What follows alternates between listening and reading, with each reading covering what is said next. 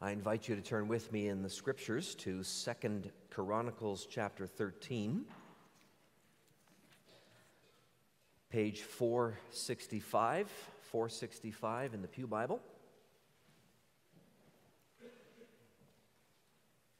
So, continuing our series of sermons on these, the work of the Lord through these kings, we've dealt with Rehoboam, and now we come to his son Abijah.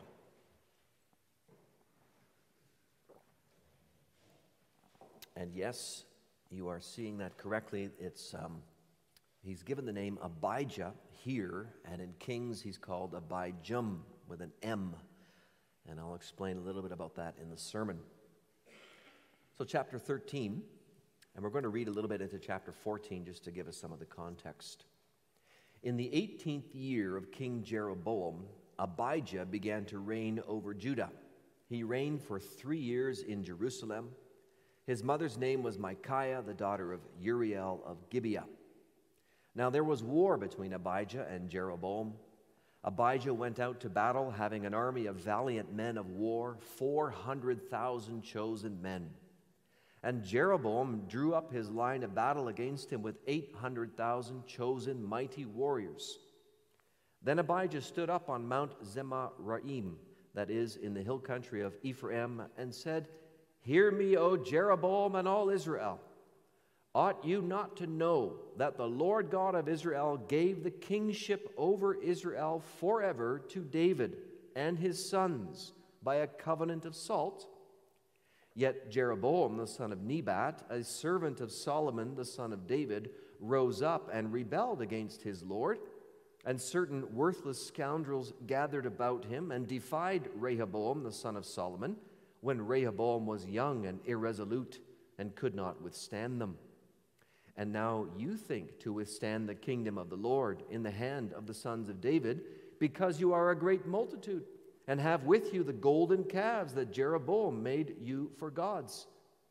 Have you not driven out the priests of the Lord, the sons of Aaron, and the Levites, and made priests for yourselves like the peoples of other lands?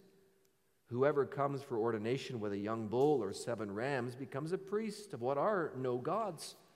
But as for us, the Lord is our God, and we have not forsaken him. We have priests ministering to the Lord who are sons of Aaron and Levites for their service. They offer to the Lord every morning and every evening burnt offerings and incense of sweet spices, set out the showbread on the table of pure gold, and care for the golden lampstand that its lamps may burn every evening. For we keep the charge of the Lord our God, but you have forsaken him. Behold, God is with us at our head, and his priests with their battle trumpets to sound the call to battle against you.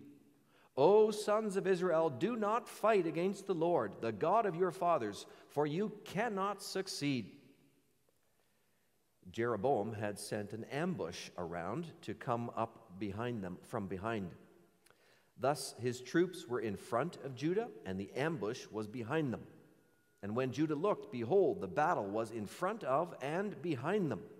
And they cried to the Lord, and the priests blew the trumpets, and the men of Judah raised the battle shout. And when the men of Judah shouted, God defeated Jeroboam and all Israel before Abijah and Judah. The men of Israel fled before Judah, and God gave them into their hand. Abijah and his people struck them with great force, so there fell slain of Israel 500,000 chosen men. Thus the men of Israel were subdued at that time, and the men of Judah prevailed because they relied on the Lord, the God of their fathers. And Abijah pursued Jeroboam and took cities from him Bethel with its villages, and Jeshanah with its villages, and Ephron with its villages. Jeroboam did not recover his power in the days of Abijah, and the Lord struck him down, and he died. But Abijah grew mighty, and he took 14 wives, and had 22 sons and 16 daughters. The rest of the acts of Abijah, his ways, and his sayings are written in the story of the prophet Iddo. And we'll just go eight verses into chapter 14. Abijah slept with his fathers, and they buried him in the city of David. And Asa his son reigned in his place. In his days, the land had rest for ten years. And Asa did what was good and right in the eyes of the Lord his God.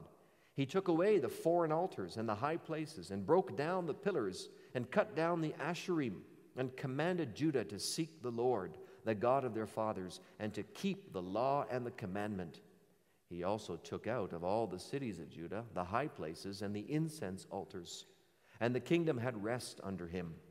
He built fortified cities in Judah, for the land had rest. He had no war in those years, for the Lord gave him peace. And he said to Judah, Let us build these cities and surround them with walls and towers and gates and bars. The land is still ours because we have sought the Lord our God. We have sought him, and he has given us peace on every side. So they built and prospered. And Asa had an army of 300,000 from Judah armed with large shields and spears, and 280,000 men from Benjamin that carried shields and drew bows. All these were mighty men of valor. That's as far as we'll go with the scripture reading. Our text, the sermon, will then uh, focus on chapter 13 primarily.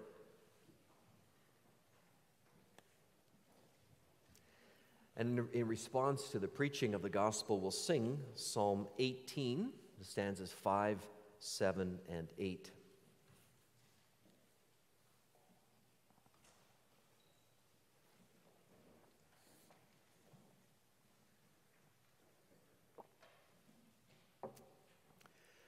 Church of our Lord Jesus Christ, Israel of God, God uses crooked sticks to draw straight lines. Maybe you've heard that saying before. God uses crooked sticks to draw straight lines. It means that our Heavenly Father is so powerful, so in control of all things, and so loving toward His creatures, and especially toward His chosen covenant people that he is willing and able to use weak, sinful people like ourselves, but also even outright unbelieving, rebellious people of the world. He's willing to use them, to use all kinds of people to do something good.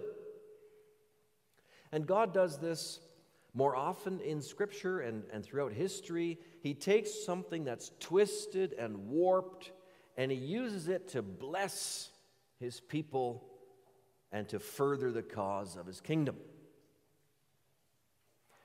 He uses crooked sticks. Well, Abijah, the king, is one of those crooked sticks.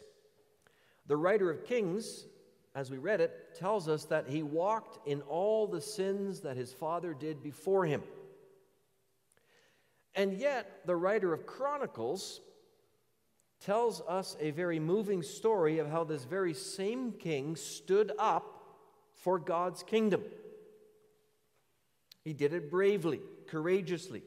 Abijah even calls Israel to repent and leads the way in trusting the Lord in the, their, uh, the hour of their greatest need. I mean, the gospel of salvation by grace alone, in God alone, it's writ large, is it not, in the story of Abijah in our text?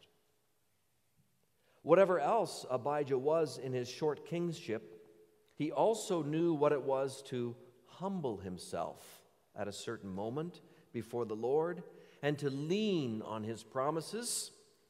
And that's something that every child of God needs to practice as well. And so I bring you this word of the Lord under this theme walk humbly with your God. Walk humbly with your God and he will prosper your way. We'll see two things. We are to keep his covenant charge, and we are to lean on his covenant promises. So maybe it's good to begin with the apparent discrepancy between what we read in 1 Kings 15 and what we have in our text, 2 Chronicles 13. If all you read was the account in Kings, You'd think Abijah was a bad king, full stop. I mean, there's only eight verses there. Not much is said about him. and what is said isn't all that good. Kings gives him the name Abijam with an M, which means my father is Yam. So that J in the Hebrew is just a Y sound. My father is Yam, and Yam, don't you know, is Hebrew for sea. My father is the sea. Yam was also used to name the god, as the pagans thought of those gods. The god who controlled the sea was named Yam. So it's possible that the writer of Kings is suggesting that this son of David was so sinful that he was into worshiping the sea god Yam. And he even took the name Abijam.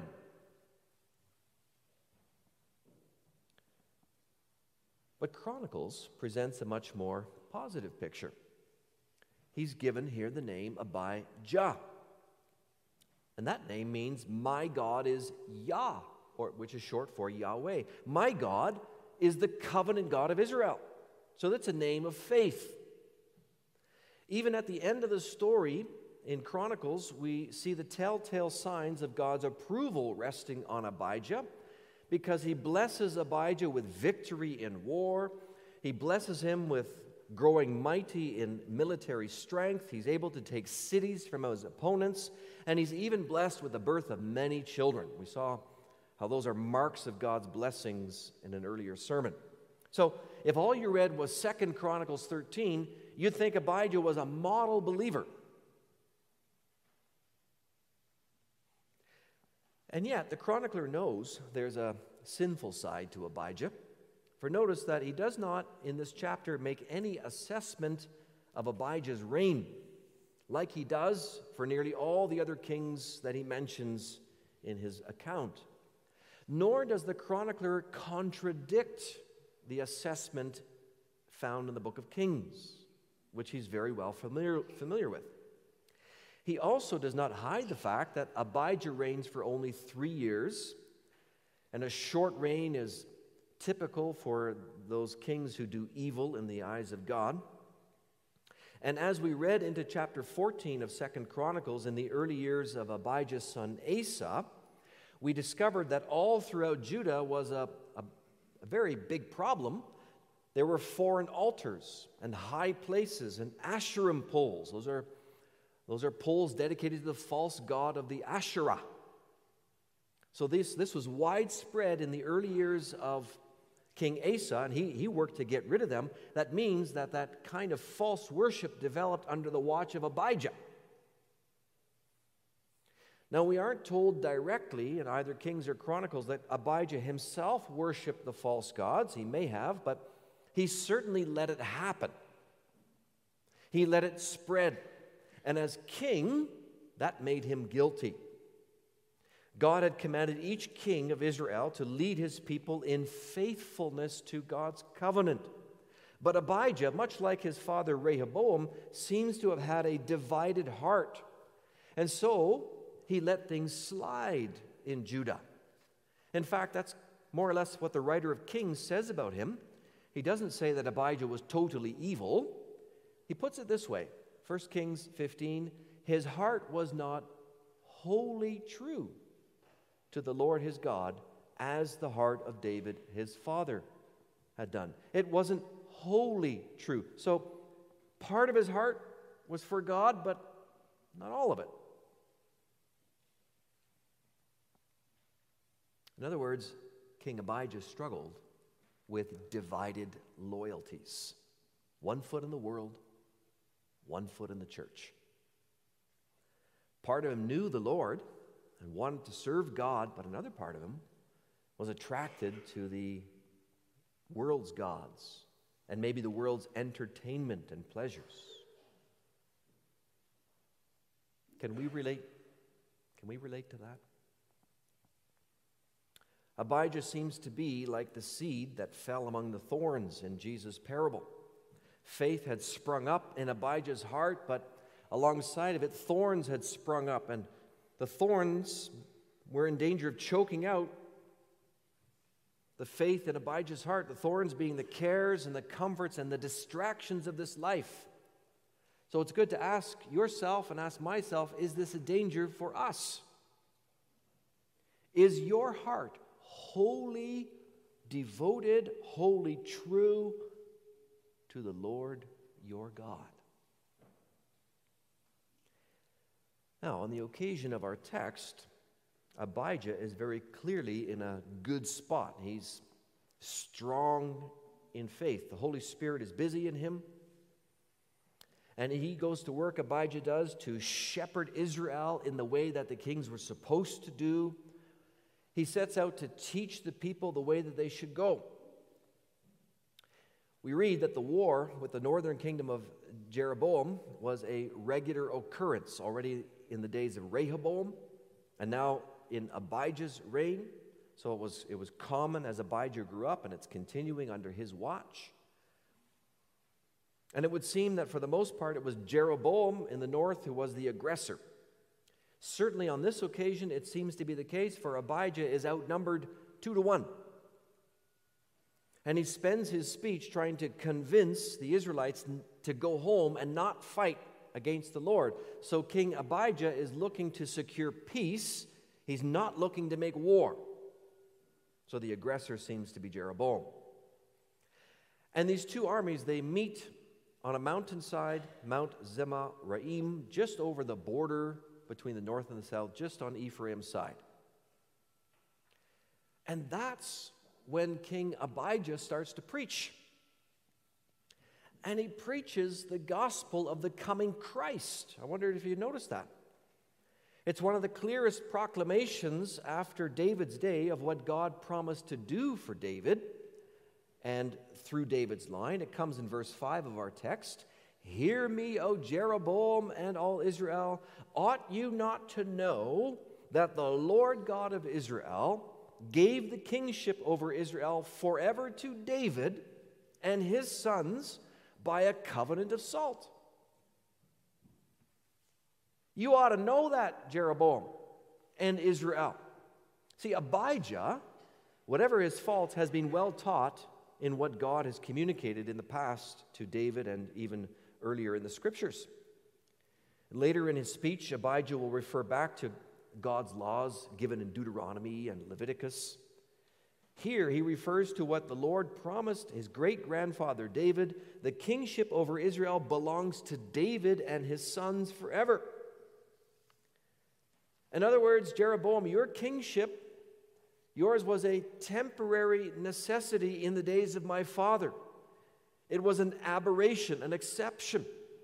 But God's long term plan is for one of David's sons to rule over all Israel. In fact, one of David's sons will rule over Israel forever. That was God's promise. Abijah is speaking of the promised Christ, whom we know today by the name of Jesus, son of Joseph, Christ of God, who is king in heaven even as we speak. So Abijah didn't know the name of Jesus, but he had the person of Jesus in mind. God's promises to David,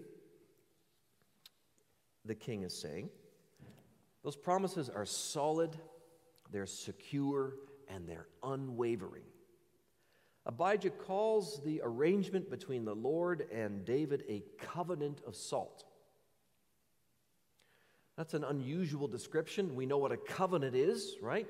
Uh, a relationship that binds two parties together. And when it concerns God and his people, it's a relationship based in love. But what is a covenant of salt?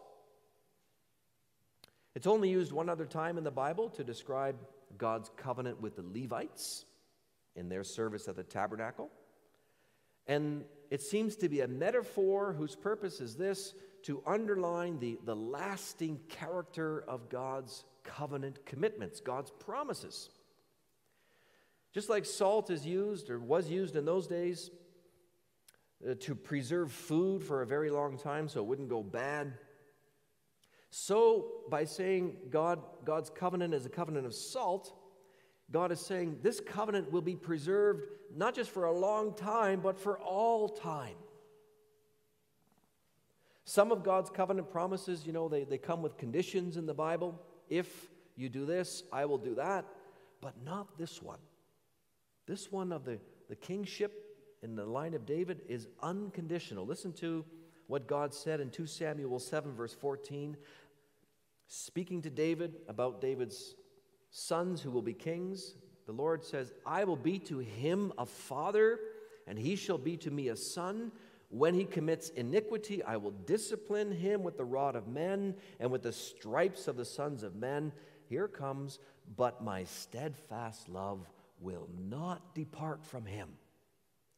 As I took it from Saul, whom I put away from before you, I won't take my love from your son, David. Oh, yes, I will punish if he rebels against me, but I will find a way to make my promise come true, and I'll put one of your sons on your throne forever. So Abijah is saying to the northern peoples, Oh, Jeroboam, oh, my brothers of the north, Israel, there is salvation. There is peace with your God only when you cling to the king whom the Lord has anointed. And that is not Jeroboam. You see, Jeroboam thought he could do his own thing, go his own way, and he'd be fine. He'd be fine with God. I mean, hadn't God uh, told him by the prophet to take the ten tribes and that he would be the king of those ten tribes of Israel? And of course, that's true. But the same prophet, the Lord speaking through the prophet, also commanded Jeroboam to walk in obedience to all of God's commands.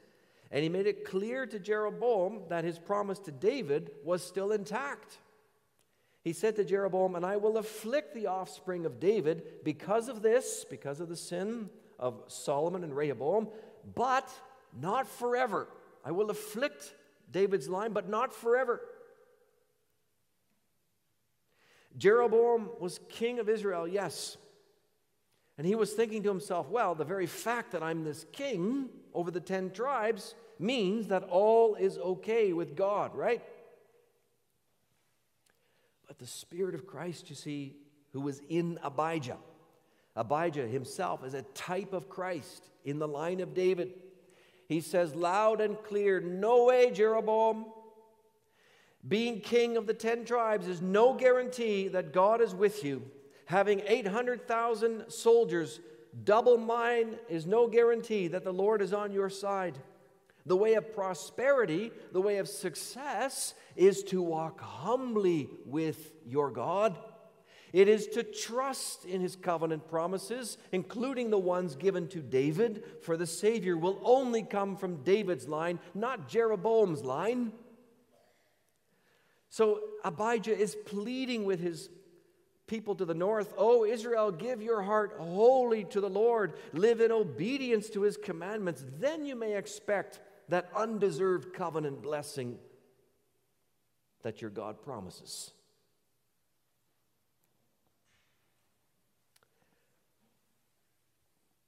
Our text really puts us in mind of the division between the north and the south. And one of the points the author, the chronicler, wants to make is this, and he makes it all the way throughout his book. You can be in Israel, but not of Israel. In other words, you can biologically be a child of Abraham, a son or daughter of Jacob, a member of God's church, but spiritually, you can be a child of the devil and really belong to the world. This is true, the chronicler will go on in different ways. This is true whether you are a citizen of the northern tribes or a citizen of Judah. When you look carefully through the account of the chronicler, at different times the author will use the phrase all Israel.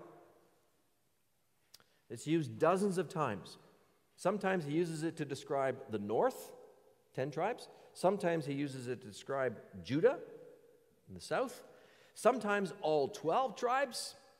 But consistently, he makes the subtle point that having your citizenship papers in any of the 12 tribes of Jacob does not by itself make you one of God's true covenant people.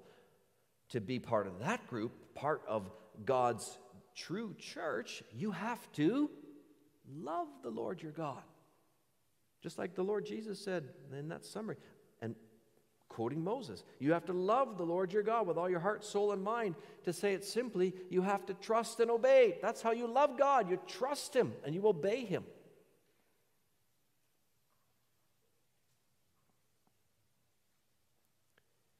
Which is exactly what Jeroboam and the northern tribes were not doing. They were fooling themselves, you see. They, they thought it was okay what they were doing. You remember that Jeroboam had taken a page out of Aaron's book, uh, the high priest Aaron, back in Exodus 32 at Mount Sinai when the people of Israel wanted to see, visibly see, a representation of the Lord their God at a time when Moses had gone up the mountain to speak with God and had, Moses had been gone a long time. The people were getting restless. They said to Aaron, Make us a God that we can see. So, Aaron, what does he do? He made a golden calf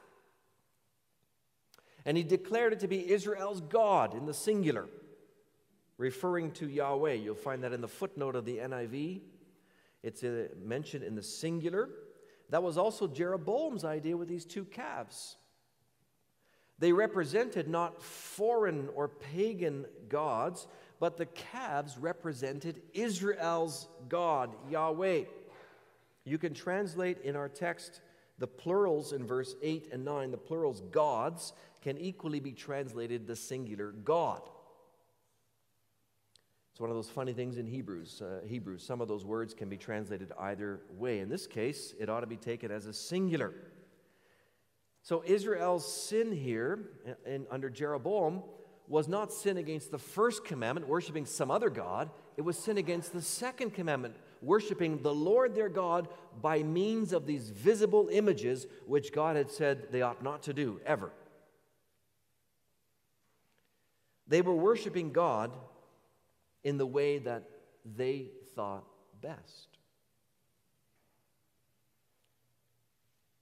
Well, that's a sin we can slip into quite easily, can't we? To claim we are serving God and honoring the Lord Jesus Christ, but meanwhile, when you look at how we are acting, when you take a look at our lifestyle, it doesn't really add up. It doesn't line up with how Christ in the scriptures commands us to live. Jeroboam had erected these golden calves, Bethel and Dan, as alternatives to the temple. He made it very easy for the people to worship Yahweh, just have to go close by to either Dan or Bethel, rather than go all the way to the south, go through that hassle of traveling to God's house in Jerusalem. And God hated that sin says it multiple times in Scripture. He was serving God his own way. Do we serve God our own way? Do we have golden calves in our lives? What's your golden calf? Do we set up easy alternatives? Letting ourselves off the hook from the call to worship in person? With God's people every Lord's Day, morning and eve, afternoon, as the Lord Jesus calls us through the elders that He appointed over this flock. I mean, that is the Lord's way, right? We believe that. That the Lord Jesus put elders in Ancaster Church. And those elders call us to worship on behalf of the Lord, morning and afternoon. We believe that, right? Or have we got a golden calf?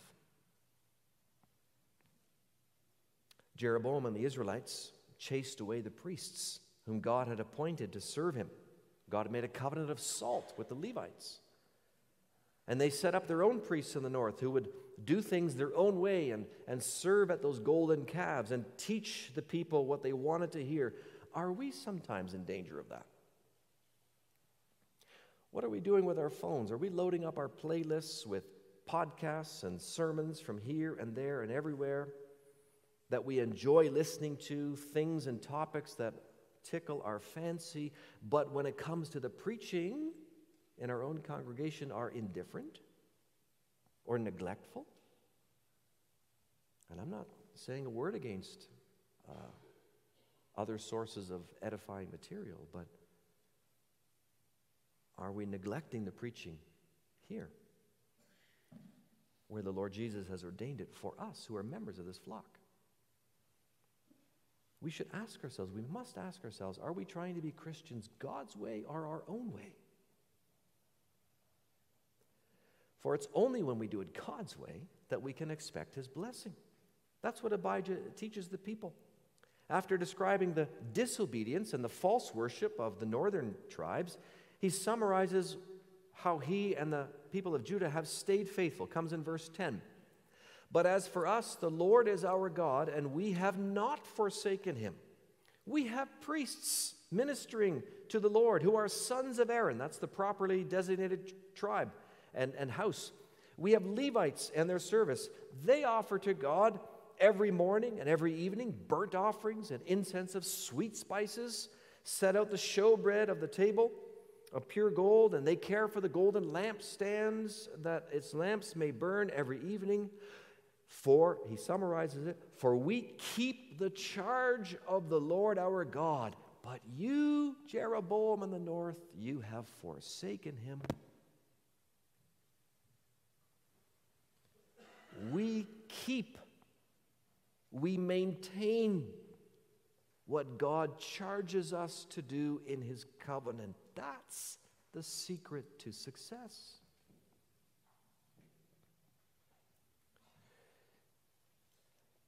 Not, you understand, not that our obedience earns us God's favor. Not that by obeying the command, God is now obligated to prosper our way. No, no, we sinners never earn anything from the Lord. The very act of worship at the temple, commanded by God, what is that? That's a, a daily admission of sin on our part on the part of the people then and on us today. And it was an admission that a substitute was needed. They saw that in the animal they brought to sacrifice. Every animal that was slaughtered and put on the, on the altar of burnt offering told the people, that should be me there. I should be tied up and slaughtered and burned up. No, every act of worship was a pleading with the Lord for mercy and forgiveness. Keeping the charge of the Lord means, in the first place, to humble one's heart before God, admitting sin and depravity. It means expressing your need for grace and mercy and salvation and looking to the God of the covenant who promised them to you, looking to them, looking to Him to give them. Jeroboam and the northern tribes, in their arrogance, went their own way. Despite all the warnings from the prophets, and they did their own thing, deceiving themselves that nevertheless they were somehow in God's good books. Brothers and sisters, I plead with you, I plead with you. Do not deceive yourself. So easy to do, so easy to do. Think you got it right when you've got it all wrong. Follow the Lord's way.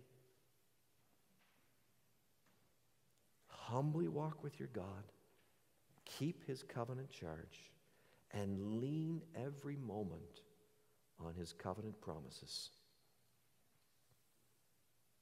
For that's what the outnumbered and outmaneuvered King Abijah clearly does.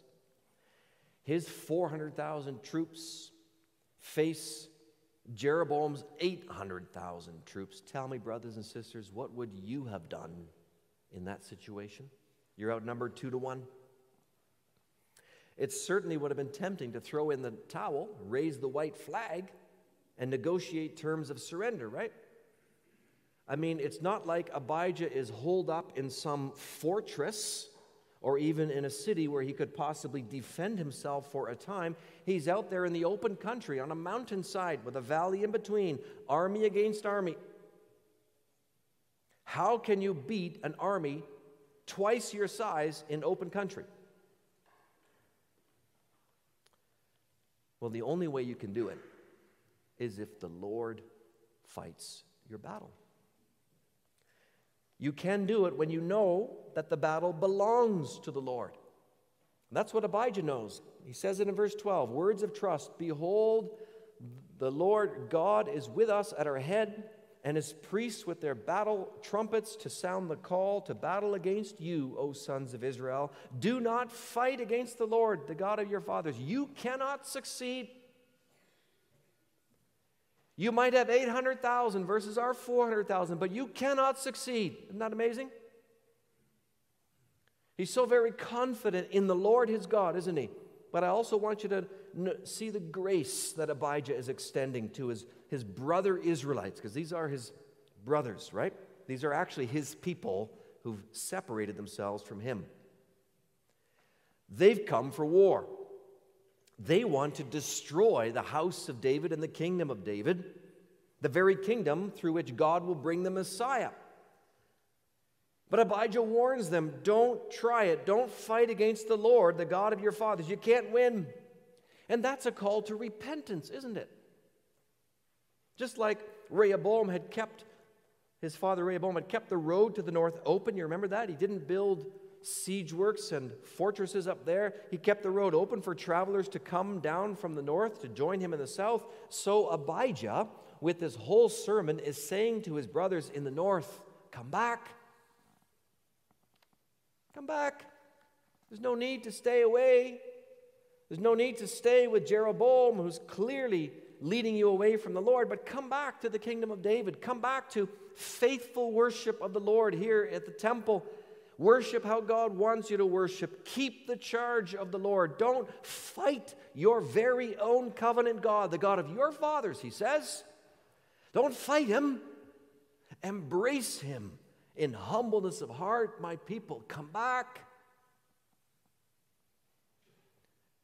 That's another beautiful theme running through the whole book of Chronicles the theme of God's grace, the theme of the Lord's readiness and willingness to forgive, the theme of an open door that leads back home to enjoy again the covenant blessings of God. That's about as Christian a theme as you can get, right? Because the old covenant and the new covenant are Christian, they agree with each other. King Abijah and every faithful king of Judah eagerly desired. And they did all they could to encourage the return of the wandering sheep of the north. We'll see it in the next king, King Asa. Later, King Josiah will do it, and perhaps King Hezekiah does it most pointedly of all. And you know, the future son of Abijah He's gathering his sheep from all over. What did he say in John 10? I have sheep from another sheep pen, and I must gather them in too. That was the Lord Jesus Christ. That great son of Abijah would sacrifice his royal life on the cross to open this very door that Abijah's talking about. He opens a door to every prodigal son and every prodigal daughter and it stays open while there is life. It stays open until the, the day that the Lord Jesus comes back on the clouds. Remember that, brothers and sisters, about the prodigals in your life.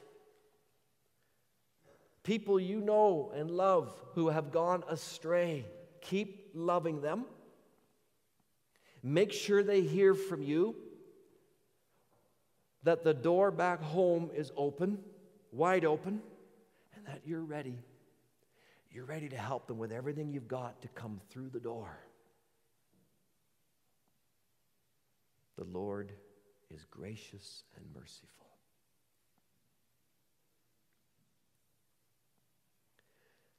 Abijah is here trusting in, or maybe more accurately, we could translate, he's leaning upon the promises of the Lord all the way through. That verb is used in verse 18, describing Abijah and Judah as relying on the Lord. And you could literally translate leaning on the Lord. And there's a kind of a beautiful image there. To lean on someone or something is to really depend upon that person or thing to prop you up and keep you going. That's very much the sense here. Without that person or thing, you would fall and collapse. You would be ruined. So the thing that you're leaning on has to be strong. In fact, it has to be stronger than you. Dependable, unbreakable. And Abijah has found something to lean on, namely the promises of the Lord, his covenant God. Promises that he finds all the way back in Numbers 10. In verse 12, he mentions the priests and their battle trumpets. He says, We have God's priests with us, with their battle trumpets to sound the call against you. We read in Numbers 10 how the Lord had commanded two silver trumpets were to, to be made and given to the priests.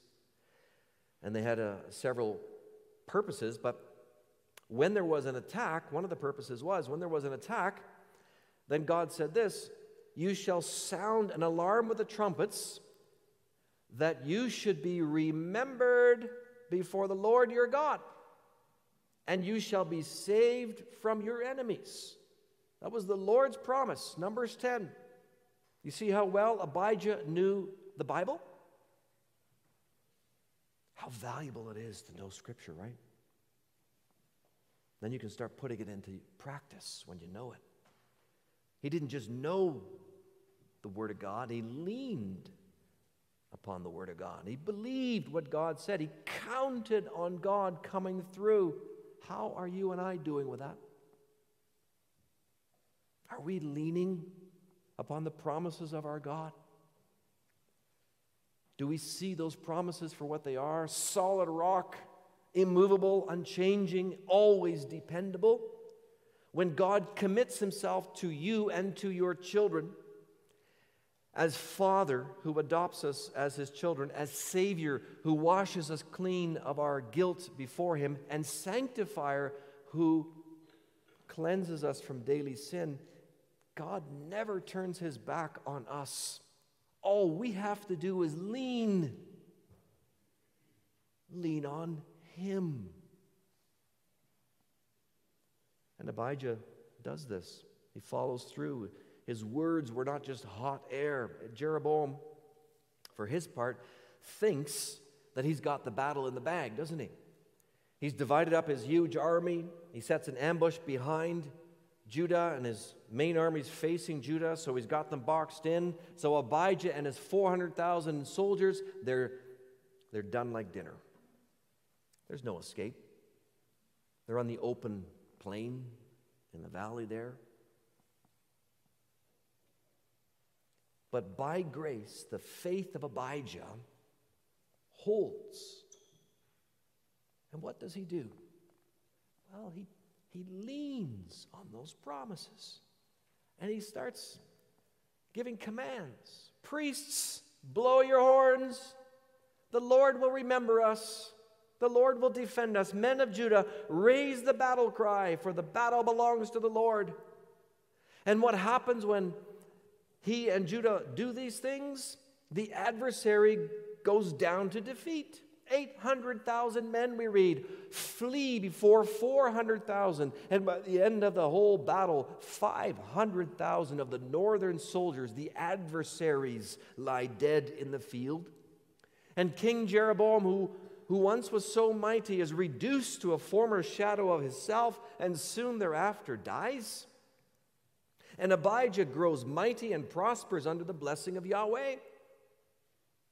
Abijah even took cities away from Jeroboam, including, did you notice that? He even took the city of Bethel, where one of those golden calves of Jeroboam had been set up. So the bull calf, the bull of Bethel, is really now dead meat. Jeroboam had arrogantly trusted doing things his own way but at the end of the day, the Lord showed the vanity of that path, and He made clear that the only path to prosperity is to humbly walk with your covenant God. Abijah shows us a glimpse of how to do it, but our Lord Jesus Christ, the greater son of Abijah and of David, shows us the way perfectly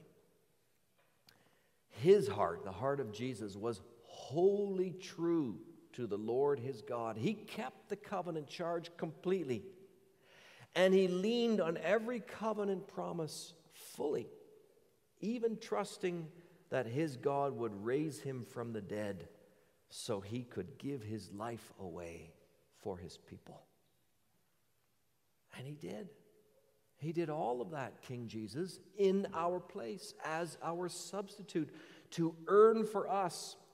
You could say to, to open the door for us back to the Father's house where we all, crooked sticks, right? Where we crooked sticks can learn to walk a straight mile as the Spirit of Christ leads us in covenant faithfulness more and more.